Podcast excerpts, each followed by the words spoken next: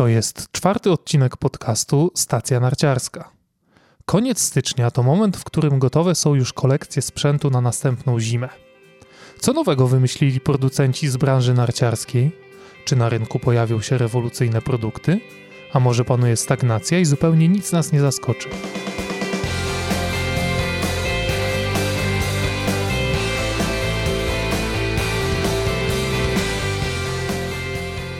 Czołem narciarze. Ja się nazywam Michał Szypliński i zapraszam do wysłuchania czwartego odcinka stacji narciarskiej. Dziś rozmawiamy o trendach i nowościach sprzętowych na sezon 2018-2019. Jeśli oglądacie transmisje telewizyjne z zawodów alpejskiego Pucharu Świata, zapewne zauważyliście, że zawodnicy pokazują do kamery narty, których nie ma jeszcze w sklepach. Można je za to obejrzeć na targach ISPO w Monachium. Każdego roku do stolicy Bawarii z całego świata zjeżdżają się osoby związane z branżą narciarską, by zapoznać się z produktami na kolejny sezon. Do rozmowy zaprosiłem człowieka, który odwiedza tę imprezę co roku od 25 lat. Co więcej, od jakiegoś czasu jest zapraszany do elitarnego grona jury targów, które decyduje o wyborze laureatów nagród ISPO. Są one przyznawane najlepszym produktom – z rozmowy, którą odbyliśmy tuż po powrocie z Monachium, dowiecie się, co ciekawego czeka nas w sezonie 2018-2019, jakie trendy panują obecnie w branży oraz w jaki sposób przyznawane są nagrody dla najlepszych produktów. O tym wszystkim opowie redaktor naczelny magazynu NTN Snow and More Tomasz Kurdziel. Cześć Tomek. Cześć Michał oraz wszyscy słuchacze. E, powiedz, jak to się stało, że rozmawiamy pod koniec stycznia, a ty już znasz wszystkie narty, jakie będą w przyszłym sezonie. Co więcej, na wielu parach już miałeś przyjemność pojeździć. To nic takiego dziwnego, przecież firmy muszą wyprodukować narty z odpowiednim wyprzedzeniem, a proces tworzenia nart odbywa się zwykle w ciągu kilku lat. Na przykład miałem ostatnio przyjemność brać udział w prezentacji e, nowych, e, bardzo zresztą fajnych nart e, firmy Salomon na stoku w Aksamerlicum i było nam powiedziane, że te narty powstały już, a w zasadzie ich pierwsze zarysy zaczęły powstawać w roku 2015. Cały zespół pod kierownictwem Günthera Madera, niegdyś bardzo znanego Alpejczyka, jednego z niewielu, którzy potrafili wygrywać we wszystkich konkurencjach od slalomu po zjazd i to nie byle jaki zjazd, bo Günther Mader wygrał również e, zjazd w Kitzbichel. Pracowali nad tą nową kolekcją od 2015 roku, czyli 3 lata, zanim ta kolekcja się pojawiła. No więc zawsze jakieś przecieki są, zawsze jakieś trendy się pojawiają, no a potem e, kilkadziesiąt, kilkaset wybranych osób z całego świata ma okazję przetestować, pojeździć na takich nartach trochę wcześniej niż e, no, normalni zjadacze chleba. To jest też dosyć oczywiste, no bo e, gdzieś ta firma musi się pokazać, zaprezentować i również sprawdzić to, co zrobili, żeby nie było e, jakiejś, kolokwialnie mówiąc, wpadki, że potem na rynku pojawiają się, pojawia się para nart, która na przykład nie spełnia oczekiwania szerszy, szerokiej e, rzeszy narciarzy, a w końcu te wszystkie kolekcje sklepowe dedykowane są ludziom, którzy jeżdżą po prostu normalnie na nartach i stąd, i stąd to wyprzedzenie, które zawsze musi być i które zawsze we wszystkich firmach istnieje. No tak, ale Salomon zaprezentował swoje narty teraz trochę w inny sposób niż zwykle, bo jednak większość firm decyduje się na takie prezentacje podczas targów ISPO w Monachium. Może powiesz w dwóch słowach, jako stały bywalec tej imprezy, e, co to jest i, i co można tam zobaczyć? E, targi w Monachium mają ogromną e, historię odbywają się od kilkudziesięciu lat. Ja biorę udział w targach e, w Monachium od lat 25 bez ani jednej przerwy. To znaczy od 25 lat zawsze pod koniec stycznia albo na początku lutego jestem e, przez dwa albo trzy albo nawet czasami cztery dni na targach ISPO w Monachium. Targi ISPO to jest, są targi e, sportowe. Kiedyś głównym tematem targów ISPO były oczywiście kolekcje narciarskie. Były też inne targi w lecie, które pokazywały kolekcje windsurfingowe, żeglarskie, e, z działu fitness, outdoorowe i tak dalej. No ale ponieważ rynek coraz bardziej się kurczy, coraz bardziej jest troszeczkę hermetyczny, no to w tej chwili istnieją targi ISPO tylko raz do roku i mają kilka swoich działów. Jest to ogromna impreza. Znajduje się w 12, żebym dobrze powiedział, 15 halach. E, których każda ma powierzchnię przynajmniej e, boiska do piłki nożnej, więc jest naprawdę co zwiedzać. Zresztą dobrze wiesz, Michale, jeździmy na targi ISPO od 10 lat razem i e, każdego roku przechodzimy na piechotę codziennie przynajmniej dwadzieścia kilka kilometrów po halach targowych. Jest to spory wysiłek, ale jest to przyjemny wysiłek, no bo to ogląda się rzeczy, których się do tej pory nie widziało, ogląda się jakieś wizje, zresztą specjalny dział ISPO, który e, nazywa się ISPO Vision. E, tam swoje, firmy, swoje produkty prezentują, prezentują firmy, które mają jakąś nową wizję. Jest też dział na przykład, który się nazywa ISPO Brand New, czyli wszystkie firmy, które próbują swoich sił na, na rynku sportowym, prezentują tam swoje kolekcje. W tym roku było zresztą bardzo fajnie, bo na Brand New swoją, swoją, swoje miejsce miała firma z Polski, z Warszawy, e, Mon Customs e, z Szymonem Girtlerem, który, który tam prezentował swoje narty, skądinąd bardzo urodziwe e, tym razem wypucowane na wysoki połysk.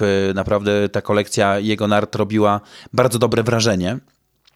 Tak więc naprawdę jest co oglądać i jednocześnie oprócz samego oglądania e, targi ISPO dają niesamowitą możliwość spotkania ludzi, którzy e, interesują się sportem, którzy są twórcami tego wszystkiego, na czym my potem jeździmy i, na, i co potem e, na stokach widzimy.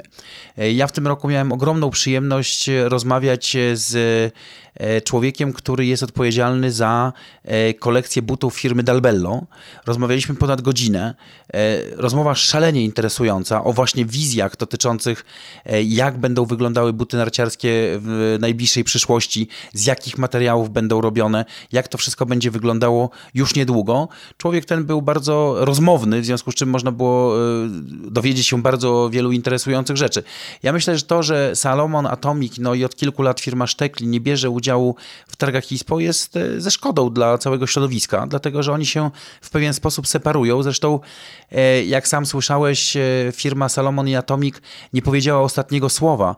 Nawet ludzie, przedstawiciele Salomona, którzy na targach byli, powiedzieli, że to był błąd, że nie biorą udziału w targach ISPO, dlatego że właśnie ta wymiana myśli, za możliwość zaprezentowania swojej kolekcji, nawet jeżeli nie można tej kolekcji spróbować na, na stoku, tylko obejrzeć, jest po prostu fantastyczna i, i dociera się do znacznie większej liczby osób niż podczas imprez zamkniętych.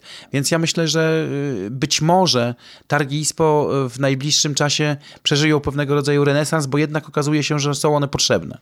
No tutaj zadecydowały względy ekonomiczne. Wystawienie się na targach ISPO jest bardzo kosztowne, aczkolwiek tak jak mówisz, y, nikt do końca nie wie, jak na to zareaguje rynek i czy to był krok dobry. No, y, prezentacje przeprowadzane na śniegu dla tak zwanych swoich dealerów, czyli dla sklepów, które już y, handlują Salomonem, czy, czy produktami Salomona, czy, czy produktami firmy Sztekli, to jest oczywiście y, też kosztowna impreza. W związku z czym tutaj koszty mus, muszą być policzone. Trzeba będzie wiedzieć, do jakiej grupy odbiorców się dociera. No bo jeżeli robimy imprezę zamkniętą, jeżeli zapraszamy tylko gości, którzy już załóżmy, mają w swojej ofercie narty Salomona, plus kilkudziesięciu dziennikarzy z całego świata, no to zamykamy się w pewnej zamkniętej grupie. Ta wiadomość E, idzie potem w świat w sposób ograniczony. Ale z drugiej strony te osoby, które biorą udział w takiej imprezie, mogą na tych nartach pojeździć, powiedzieć o nich e, znacznie więcej niż tylko to, co mogą zobaczyć na, na targach WISPO. Tutaj trzeba e, zastanowić się, który z, tych, który z tych systemów jest lepszy. Mi się wydaje, że oba. To znaczy prezentacja. Być może nie trzeba budować aż tak strasznie okazałych stoisk, e, które kosztują e, miliony euro. E, być może nie trzeba zatrudniać aż tylu hostes, tylu pracowników, tylko po prostu zaprezentować swoje produkty szerszej, szerszej publiczności, a jednocześnie przeprowadzić imprezę na śniegu, gdzie będzie można właśnie w takiej formule, jak robi to Sztekli czy, czy Salomon, będzie można tych produktów, te, będzie można te produkty spróbować w środowisku środowisku dla nich stworzonym, to znaczy na śniegu, po prostu na stoku. Tak, tego na pewno brakuje, bo chodząc tylko po hali i oglądając te, te produkty, no, do końca nie wiemy, jak one będą spisywały się później na śniegu. A wspomniałeś o tym, że już 25 lat jeździsz na ISPO, ja tylko 10. Bez ani jednej przerwy, zaznaczam. To znaczy, nawet jak byłem y, któregoś roku bardzo chory, z wysoką gorączką, to i tak zwiedziłem wszystkie hale i, i y, potem pisałem e, reportaże. Tak, dzięki czemu nie ominęły cię najciekawsze rzeczy, które działy się w świecie narciarskim, bo ja na przykład nie doświadczyłem e, na własne na własnej skórze, a właściwie można powiedzieć na własne oczy, nie zobaczyłem E, nowych produktów, które wchodziły podczas rewolucji carvingowej, gdy narciarstwo dostawało prawdziwego kopa. Miałem okazję obejrzeć kolekcję z rockerem, kiedy ten wchodził, natomiast myślę, że to nie była aż taka rewolucja jak e, narty taliowane i, i troszeczkę pewnie rozpompowana medialnie po to, żeby stworzyć takie wrażenie, że to jest rzeczywiście rewolucja. Natomiast opowiedz, co się działo na targach ISPO, kiedy, kiedy wchodziły narty carvingowe.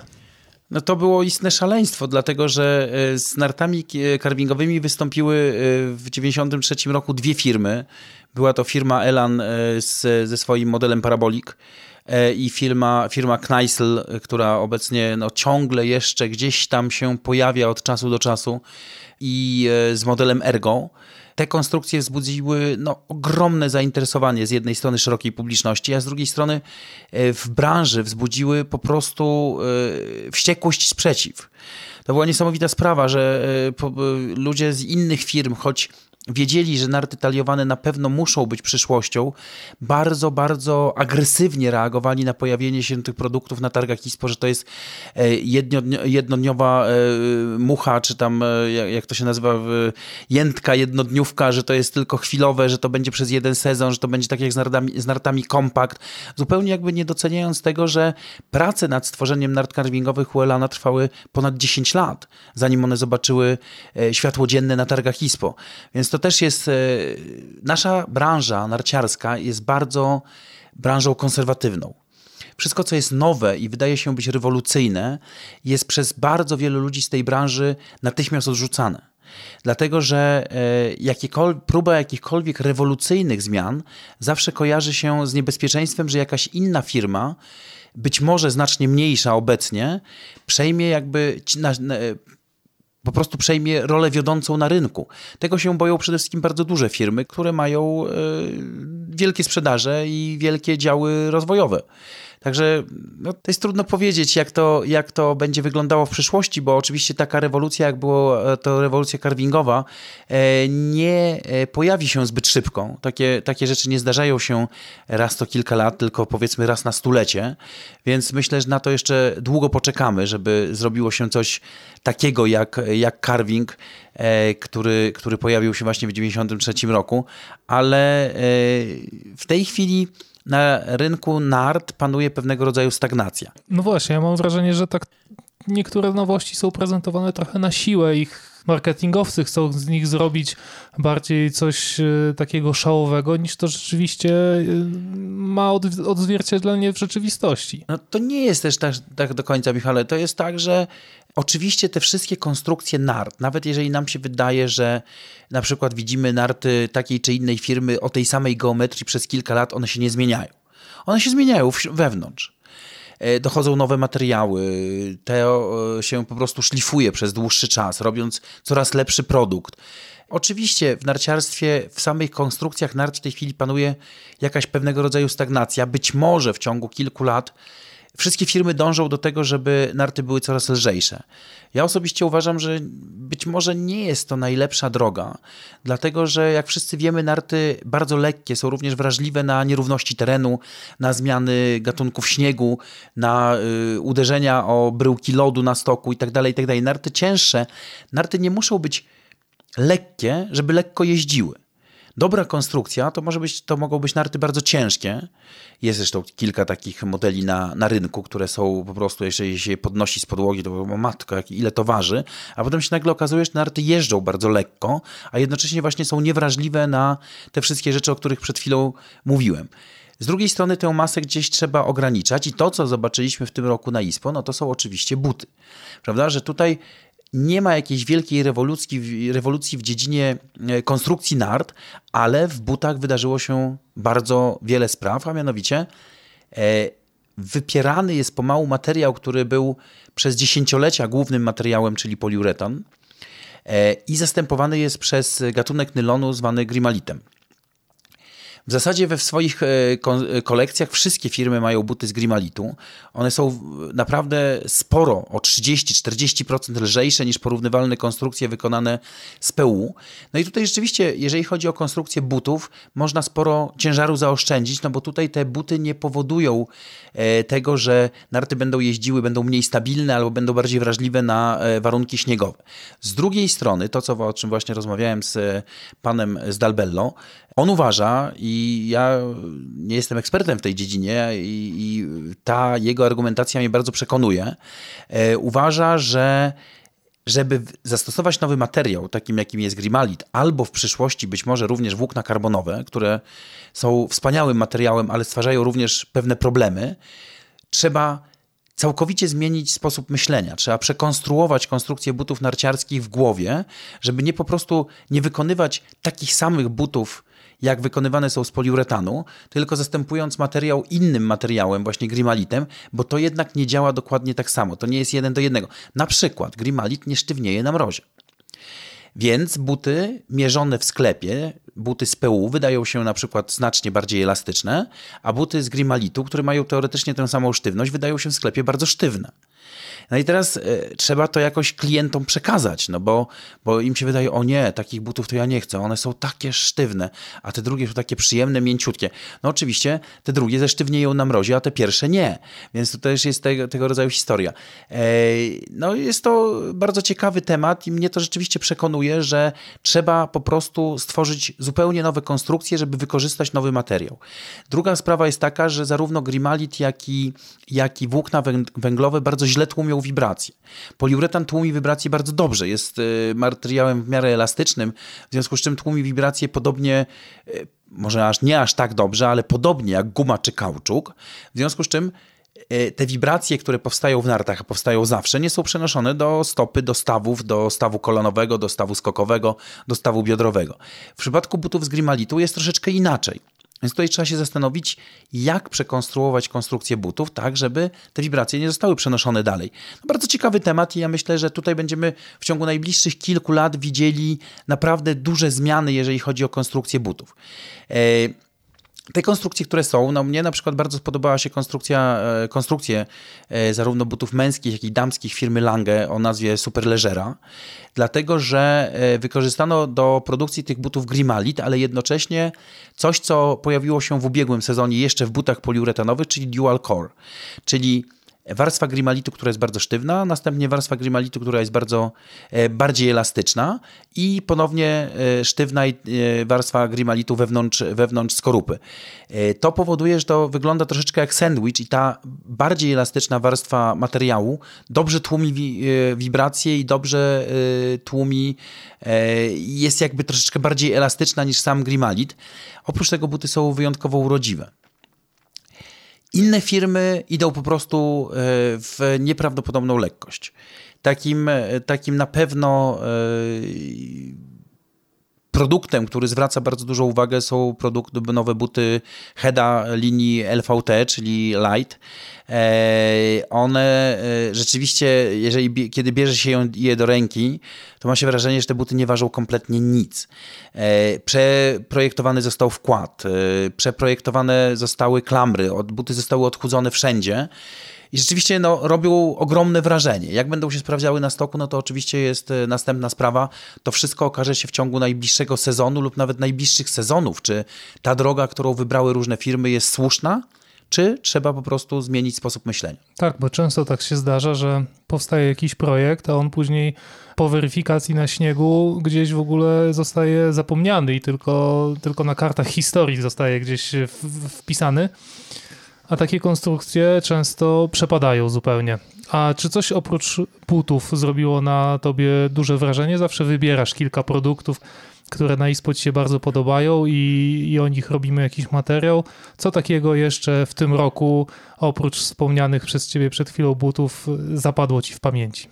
na pewno sprawą taką niesamowitą są, jest rozwój technologii, która stosowana jest w goglach narciarskich.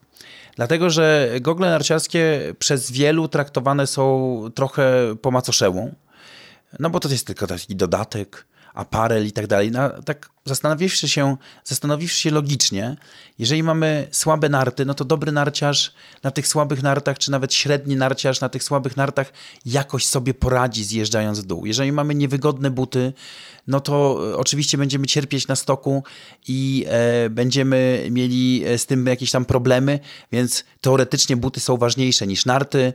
E, musimy mieć to wszystko razem dopasowane, musimy mieć narty i buty zgrane, odpowiedniej sztywności. Jeżeli używamy sportowych nart, to musimy używać sportowych butów i odwrotnie. Jeżeli freeride'owych, to freeride'owych i tak dalej, i tak dalej. Ale jeżeli źle widzimy, to żebyśmy mieli nie wiem jaki fantastyczny sprzęt, to nie jesteśmy w stanie skutecznie jeździć. Więc tutaj przez wiele lat sprawa gogli była e, stosunkowo zapomniana. W tej chwili, w tej chwili są e, różne naprawdę e, fajne konstrukcje i to jest niesamowite, że w ubiegłym sezonie firma Giro, włoska firma, przy współpracy z renomowaną firmą Zeiss odkryła, a w zasadzie, w zasadzie może odkryła to jest złe słowo, jakby odkryła na nowo to, że śnieg, jeżeli chodzi o temperaturę barwy, jest niebieski. A przecież wszystkie gogle do tej pory, do zeszłego sezonu, wszystkie gogle, które były przygotowywane na jeżdżenie w słabych warunkach oświetleniowych, filtrowały całkowicie pasmo spektrum światła niebieskiego. No więc jak mogliśmy widzieć śnieg bardzo dobrze, skoro całkowicie był filtrowany, odbicie od śniegu było całkowicie filtrowane, zanim dotarło do naszego oka. No i zrobiono e, taką, taką e, szybę e, do, w goglach firmy Giro, która się nazywa Vivid, gdzie przepuszczało się pewną frakcję światła niebieskiego, i w ten sposób widziało się kontury znacznie lepiej. W tej chwili prawie wszystkie firmy mają podobną technologię troszeczkę unowocześnioną, no bo na przykład Salomon z nowymi e, goglami przepuszcza całe pasmo światła niebieskiego i trochę czerwonego. E, gogle, pomimo tego, że które testowaliśmy na śniegu, pomimo tego, że były stosunkowo ciemne, dają tak niewiarygodny kontrast, że czegoś takiego nie przeżyłem nigdy wcześniej. I myślę, że tutaj jest ogromne pole do popisu właśnie dla naukowców z różnych e, ośrodków optycznych, którzy będą potrafili stworzyć produkt, który naprawdę będzie znakomicie sprawdzał się na śniegu. Kolejna rzecz to jest, są e, gogle czy okulary, które wspomagane są przez elektronikę. Widzieliśmy bardzo udany model e, firmy Oakley, gdzie za pomocą dwóch przycisków można zmienić tak zwane VLT, czyli ilość światła, która dociera, dociera, do soczewki oka za pomocą naciśnięcia e, guziczka. Były takie próby robione przez firmę Uwex w przeszłości, ale te gogle ostatecznie nie weszły do produkcji. Były też parę innych, e, próbowało e, swych sił parę innych firm. Ja myślę, że w tej chwili Oakley wypuścił coś, co jest naprawdę gotowe do tego, żeby zagospodarować część rynku. Te gogle na pewno nie będą tanie, będą kosztowały około 300 euro, ale wyobraźcie sobie, że macie de facto w jednej parze gogli trzy różne szyby bez potrzeby ich wymiany. Wystarczy nacisnąć guziczek i mamy szybę S1, naciskamy guziczek drugi raz, mamy szybę S2, naciskamy guziczek trzeci raz, mamy szybę S3. Dowiadywaliśmy się, ile e, taka bateryjka, która jest zamontowana w ramce gogli, a więc nie mamy żadnego dodatkowego akumulatora zaczepionego na, na pasku, ile ona wytrzymuje. Po jednym naładowaniu wytrzymuje podobno przez tydzień. No więc urlop narciarski można po prostu yy, mieć całkowicie bez kłopotów za pomocą jednego naładowania gogli. No to jest e, naprawdę spory wyczyn, jeżeli chodzi o stronę techniczną całego zagadnienia. Z drugiej strony, jeżeli wydarzyłoby się coś takiego, że e, zabrakłoby baterii na stoku, no to po prostu gogle rozjaśniają się do, do szyby S1, która ma filtry UV i infrared, infrared e, i, e, i, te, i te filtry nadal działają, natomiast są po prostu jasne. No, do następnego naładowania nie można zmienić ich e, na ciemniejsze. To jest bardzo ciekawa technologia i na mnie, muszę powiedzieć, te gogle Okleja zrobiły naprawdę bardzo pozytywne wrażenie, bo jest to coś, co na pewno jest zdecydowanie lepsze niż wszystkiego rodzaju, wszystkie szyby tak zwane Vario, które automatycznie, samoistnie za pomocą ciekłokrystalicznej technologii dostosowują się do y, warunków panujących na stoku. No bo wiadomo, że te wszystkie gogle, które nie są napędzane elektroniką, kryształy, które się rozszerzają, które się kurczą e, pod względem, e, ze względu na zmienność e, warunków oświetleniowych, działają z pewną bezwładnością. Jak jest zimno, to ta bezwładność jest bardzo duża. No i może dojść do sytuacji, że właśnie zrobiło się ciemno na stoku, że właśnie nie widzimy konturów, a nasze gogle nie chcą się rozjaśnić. Więc to jest taka, taka pewnego rodzaju nieprzyjemna sytuacja ze wszystkimi goglami, które są, które dostosowują się do warunków oświetleniowych automatycznie No tutaj e, w temacie gogli widzę jeszcze duże pole do popisu dla sprzedawców oraz między innymi dla nas, czyli ludzi, którzy wydają na przykład magazyny ponieważ no nadal zdarzają się takie sytuacje, że przy złych warunkach oświetleniowych lub przy padającym śniegu kursanci zdejmują gogle, jadą bez, bo mówią, że nic nie widzą. Tak? No to jest, to jest bardzo proste zjawisko. Jeżeli ktoś idzie do sklepu i kupuje bardzo fajne gogle, które są klasy S3, które są na, tak naprawdę dostosowane do jazdy przy pełnym słońcu, przy braku zachmurzenia, i e, w tych goglach próbuje zjeżdżać w gęstej mgle, no to on po prostu nie widzi nic. E, mi się wydaje, że naszym zadaniem magazynu, e, Twojego podcastu, stacji narciarskiej, która, która naprawdę jest fajną inicjatywą, jest to, żeby uświadomić ludziom, że istnieją różne szyby w goglach i po to wiele firm sprzedaje na przykład e, ramki z dwoma albo nawet z trzema szybami, żeby je wymieniać w stosunku, w zależności od panujących warunków oświetleniowych. Jeżeli wyjedziemy w bardzo ciemnych okularach na, e, na, e, w gęstej mgle, no to jesteśmy po prostu przegrani. To musimy wtedy zdjąć gogle, a nasze oko niestety słabo widzi w takich, w tak, niewspomagane przez technikę w takich warunkach. Tak, polecamy zdecydowanie dobre gogle. Rozmawiamy o ciekawych produktach, które się pojawiają. E, wiele z nich e, otrzymuje podczas targów ISPO nagrody. Ty od e, wielu lat jesteś zapraszany do grona jury targów ISPO i sam uczestniczysz w tym procesie, przyznajesz te nagrody, głosujesz na różne produkty. Powiedz może trochę, jak to wygląda, jak, jak obraduje takie jury i kto ma szansę na nagrody. E, wydaje mi się, że e, no, sprawa jury jest bardzo prosta. To są tak zwani eksperci, ludzie z prasy narciarskiej, którzy są zapraszani do, przez organizatorów targów ISPO, a w zasadzie przez agencję, która organizuje e, przydział nagród E, I e, to są ludzie, którzy naprawdę dużo wiedzą. Ja miałem w tym roku okazję być naprawdę w bardzo, w bardzo mocnej grupie. E, była dziewczyna Tina Haugen, która jest jedną z najlepszych freeriderek na świecie. Był jeden z najlepszych butwiterów niemieckich, Sebastian, który z, z firmy Black Sheep w Monachium, który jest naprawdę kopalnią, nieprawdopodobną kopalnią wiedzy.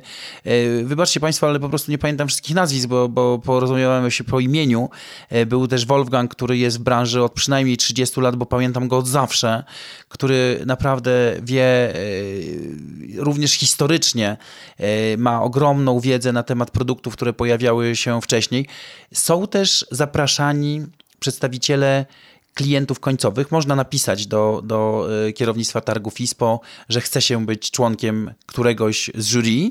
No i zwykle w takim powiedzmy dziesięcioosobowym składzie jest jedna osoba, która jest, e, mówiąc w cudzysłowie, zielona i troszeczkę e, zwykle przerażona na początku, bo, bo tych produktów jest sporo.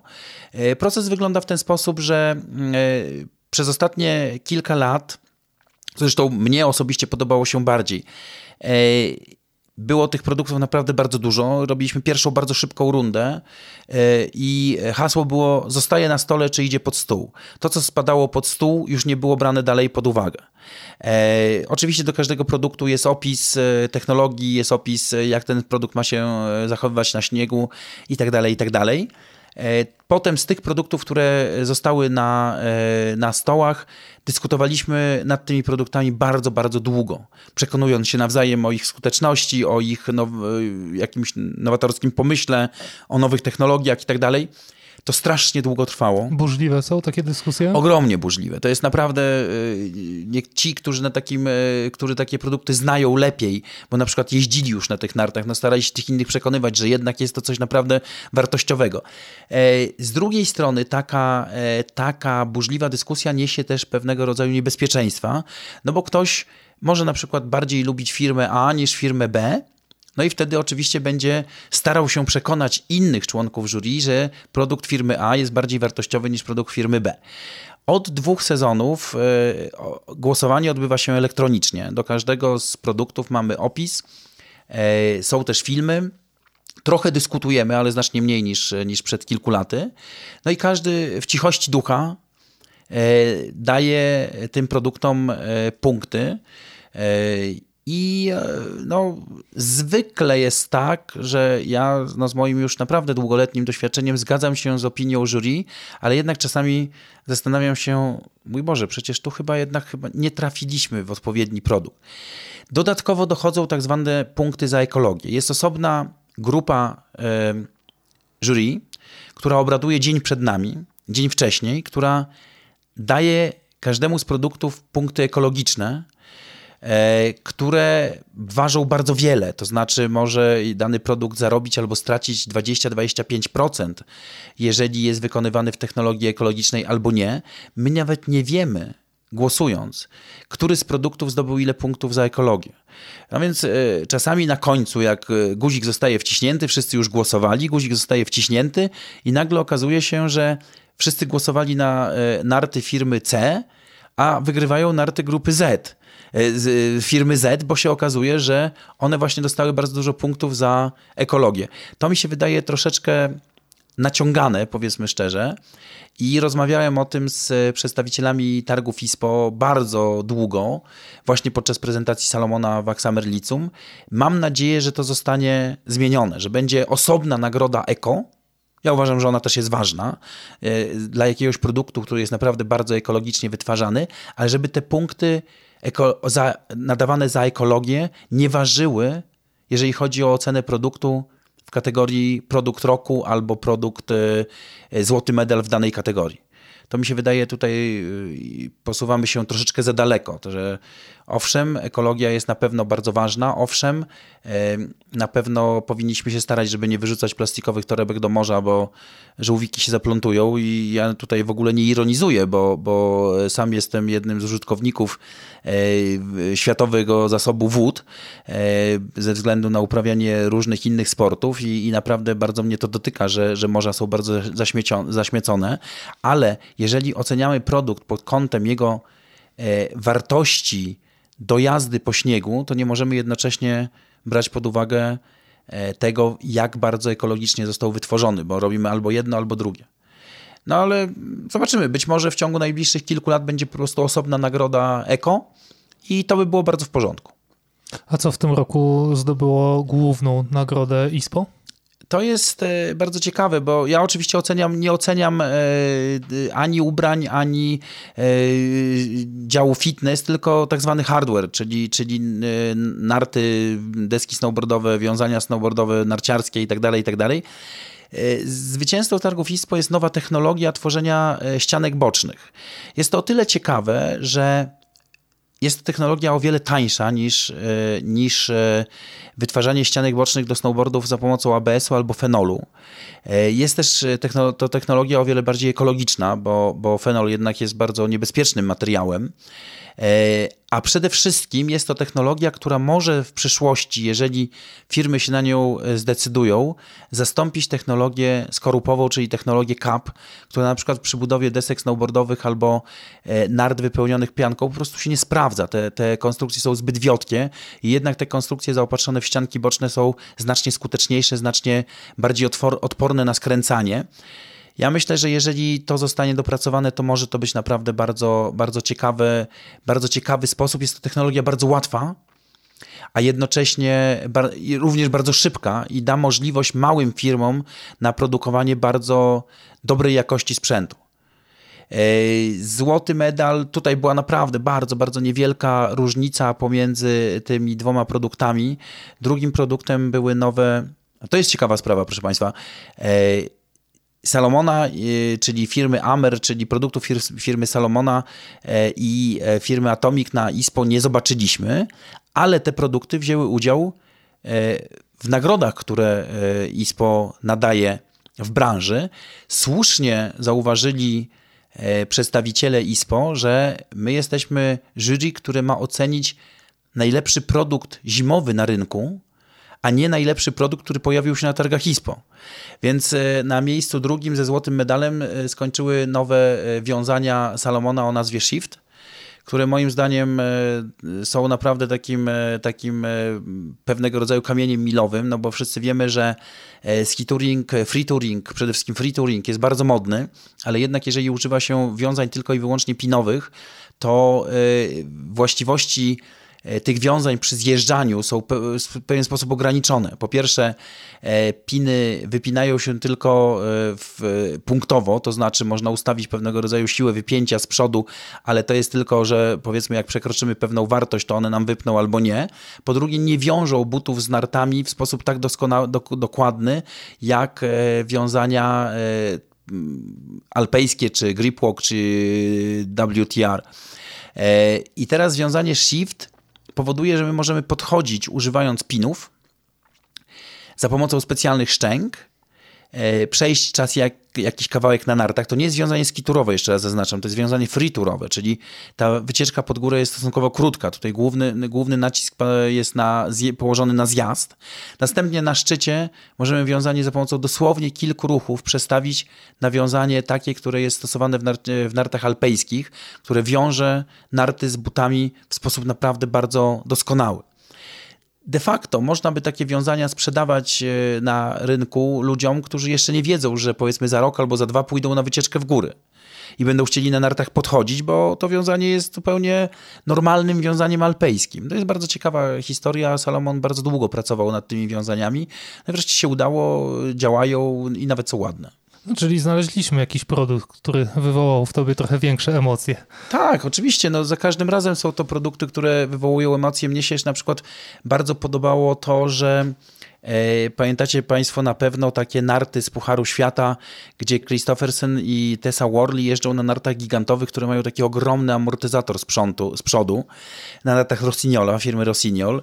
E, I ten amortyzator e, no oczywiście wygląda straszliwie, ale podobno jest w pewnych warunkach bardzo skuteczny.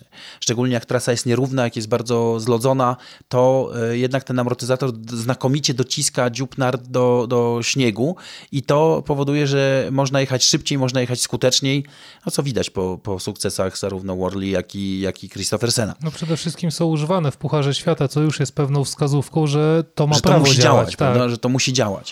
E, no i teraz e, w nowych e, nartach linii Hero postanowiono tę konstrukcję wykorzystać do zamknąć ją jakby w konstrukcji nart i stworzono stringer z elastomeru i z dwóch ścianek aluminiowych przedzielonych właśnie elastomerem, który ma wspomagać docisk dziobów nart do, do śniegu.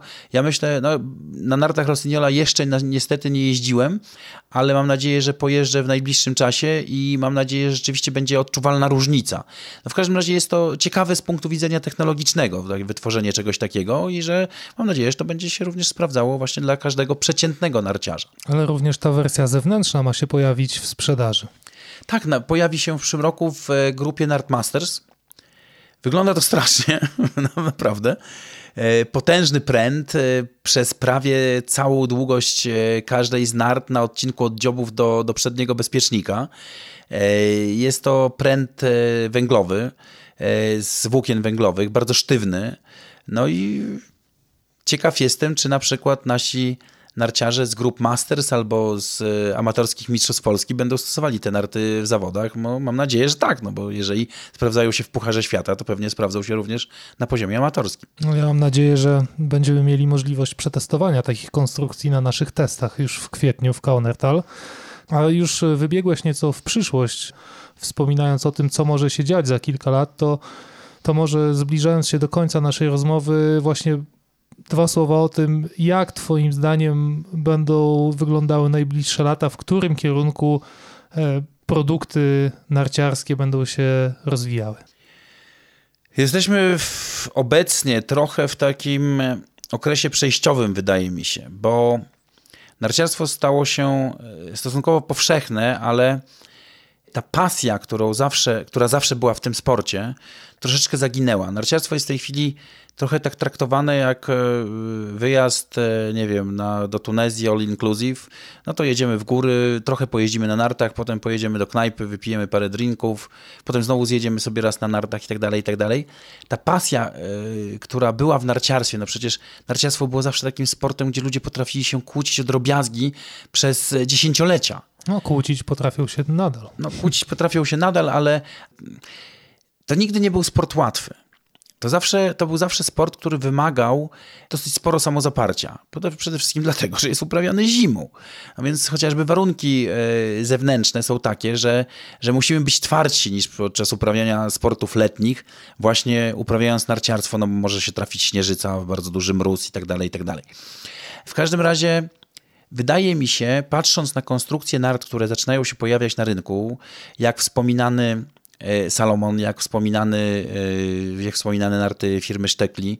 E, nie chcę w tej chwili zdradzać szczegółów konstrukcji czy, czy linii, które są. W każdym razie mamy do czynienia z tym, że na rynku pojawiają się konstrukcje coraz bardziej sportowe. Jest ich pewna niewielka część na rynku, ale na przykład E, to, co odkryła firma Salomon, to e, inżynierowie firmy Salomon odkryli, że najfajniejszą rzeczą w narciarstwie na trasach to jest wykonanie czystego skrętu na krawędziach. No zadziwiające, 15 lat temu mówili dokładnie odwrotnie, ale, ale widocznie zmieniła się ekipa projektująca narty i rzeczywiście są bardzo udane konstrukcje, które są nie dość, że mocno taliowane, to jeszcze wąskie, e, stosunkowo wąskie pod butem, do jeżdżenia właśnie po, po trasach, które dają ogromną radość właśnie w skrętach ciętych i ja mam nadzieję, że w ciągu najbliższych kilku lat narciarstwo znowu będzie takim sportem dla pasjonatów, dla ludzi, którzy będą czekać na to, że, że będą targi ISPO, będą chcieli przeczytać relacje, co nowego pojawi się na rynku.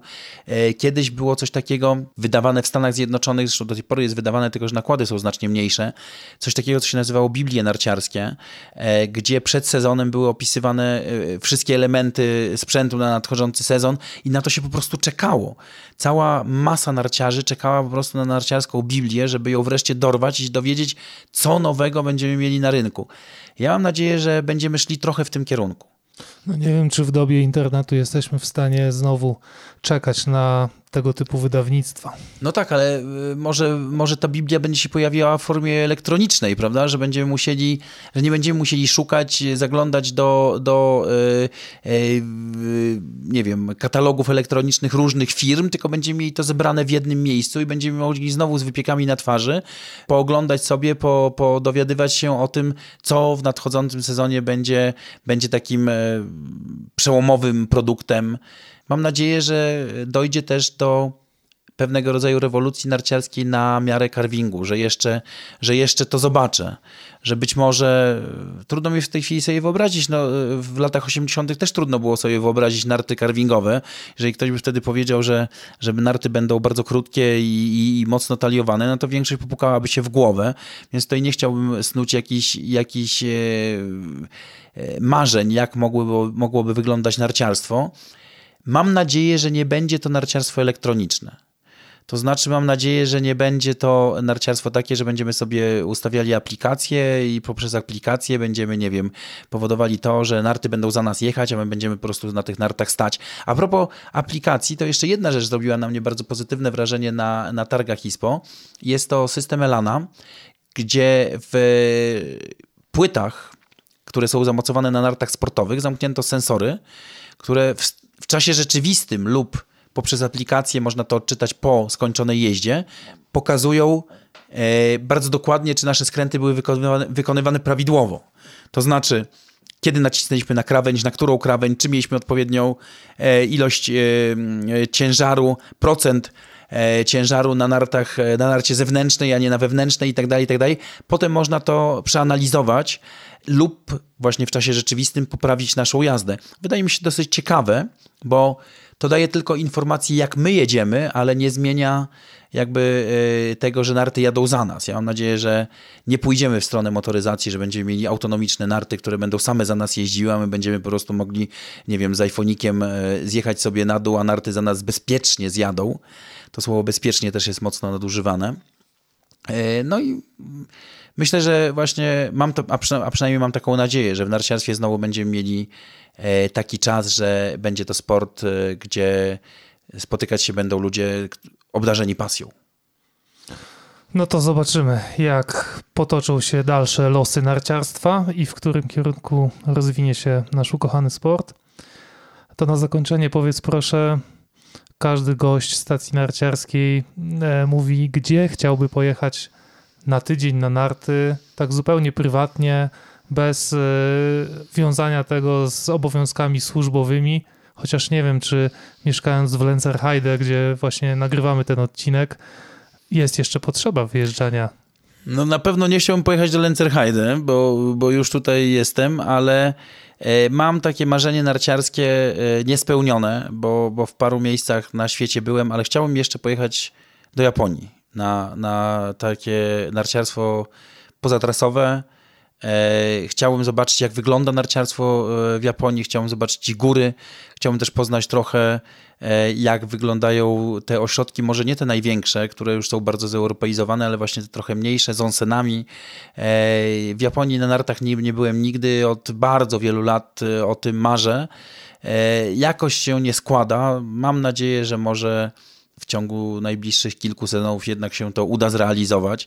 Jest bardzo niedobry termin, dlatego że właśnie są targi ISPO, a wtedy właśnie w Japonii są najlepsze warunki i, i ciężko jest się zawsze wyrwać w środku sezonu y, w Polsce czy, czy w Alpach do, do Japonii, no bo tutaj są jakieś pewne obowiązki.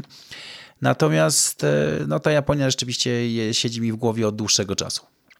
No to Tomka umieszczamy w kraju kwitnącej wiśni, a Tymczasem musisz zrobić sobie małą Japonię u siebie w Szwajcarii, ale śniegu jest dużo, prawie jak w Japonii, więc nie będzie z tym większych problemów. Dziękuję Ci bardzo za rozmowę. Życzę e, Tobie oraz wszystkim słuchaczom tego, żeby narty z kolekcji 2018-19 jeździły wyśmienicie. Dziękuję bardzo.